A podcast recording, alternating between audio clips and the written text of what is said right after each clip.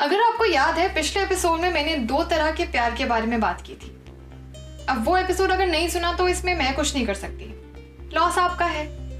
Well आप सुन रहे हैं मुझे, यानी श्रेया को आत्मनिर्भर नारी सीज़न टू में, और आज की कहानी का शीर्षक है खिड़की। प्राग्मा, यानी कि इंड्योरिंग लव या फिर स्थायी प्यार, जहाँ लव कैटलिस्ट आपका सबकॉन्शियस या अवचेतन दिमाग होता है। एक ऐसा प्यार जो धीरे धीरे वक्त के साथ बढ़ता है, जिसमें दोनों पार्टनर्स अपने अपने रिश्ते को मज़बूत बनाने के लिए इक्वल एफर्ट्स डालते हैं। उनके लिए सिर्फ़ प्यार में होना इंपॉर्टेंट नहीं होता, बल्कि प्यार में एक दूसरे के साथ खड़े रहने में विश्वास रखते हैं। एरोज वो गाने और फ़िल्म वाली कंपनी नहीं। एरोज मतलब romantic love early stage of any serious relationship जो यूथ में कॉमन होती है। इसमें आपको एक इंसान के साथ निजी समूह होता है और आप उसके साथ शारीरिक आनंद महसूस करते हैं।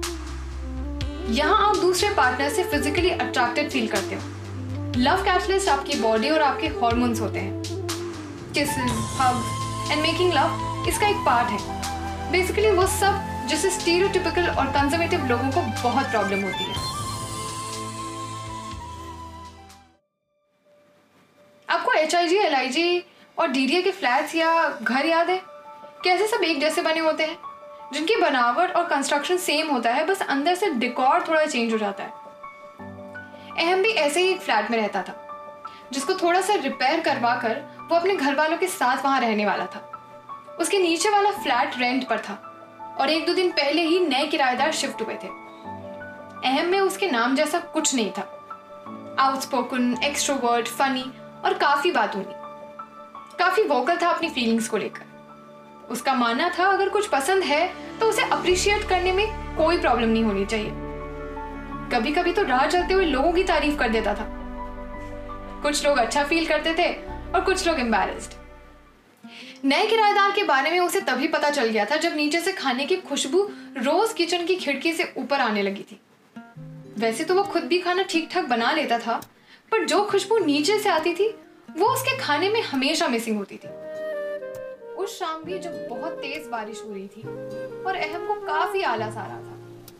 बिस्तर से बाहर आना उसे काफ़ी मेहनत का काम लग रहा था। पर जैसे तैसे वो पानी पीने उठा और अचानक से बारिश वाली शाम की चाय की खुशबू और प्याज की भजिया की वो महक उसके रोम रोम में बस गई। उस दिन तो वो खुद को रोक ही नहीं पाया। और ज़्यादा ना सोचते हुए उसने खिड़की से आवाज़ लगाई। Your food smells really great specially आज की चाय और प्याज के पकौड़े की तो बहुत ही अच्छी खुशबू आ रही है। उसने तो बस बोल दिया था। वो किसी की तारीफ़ अपने दिल में नहीं रखना चाहता। और साथ ही ऐसे रैंडम अप्रिसिएशन का वो कभी रिस्पॉन्स एक्सपेक्ट भी नहीं करता था। लेकिन उस दिन उसे भी एक आवाज़ सुनाई thank you I heard you drooling over the smell of my food चाय और पकौड़े गर्म हैं, आप नीचे आकर मुझे ज्वाइन कर सकते हैं। अहम ने यह बिल्कुल इमेजिन ही नहीं किया था। सारा आलस चुटकी में दूर हो गया।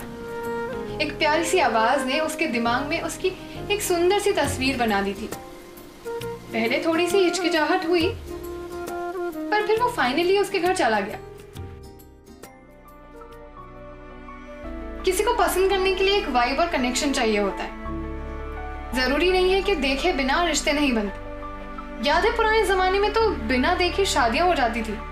जो कॉन्सेप्ट अनफेयर था, इसलिए कई रिश्ते चले नहीं। पर जो चल गए, उनके पीछे वो वाइब और कनेक्शन ही रीजन था। और यहाँ तो फाइनली कनेक्शन फील हो गया था। बस मिलना बाकी था। और अब सुनिए ये प्यारा सा गाना रुंझुन की आवाज़ में। और हाँ ऐसे ही प्यारे गाने सुनने के लिए प्लीज़ रुंझुन को उसके इंस्टाग्राम पे फॉलो कीजिएगा। सत्संगी रुनझुन उनका इंस्टाग्राम हैंडल है और साथ ही मुझे भी फॉलो कर लीजिएगा। बूझो तो जाने। मिलते हैं नेक्स्ट एपिसोड में बारिश की बोली समझती नहीं थी।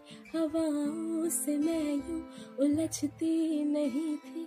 है सीने में दिल भी। कहाँ थी मुझे ये खबर? क्या हाल हो गया है ये मेरा? आँखें मेरी।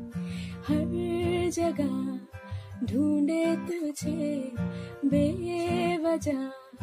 ये मैं हूँ या कोई और है मेरी तरह। कैसे हुआ कैसे हुआ, तू इतना ज़रूरी कैसे हुआ कैसे हुआ? इतना ज़रूरी कैसे हुआ?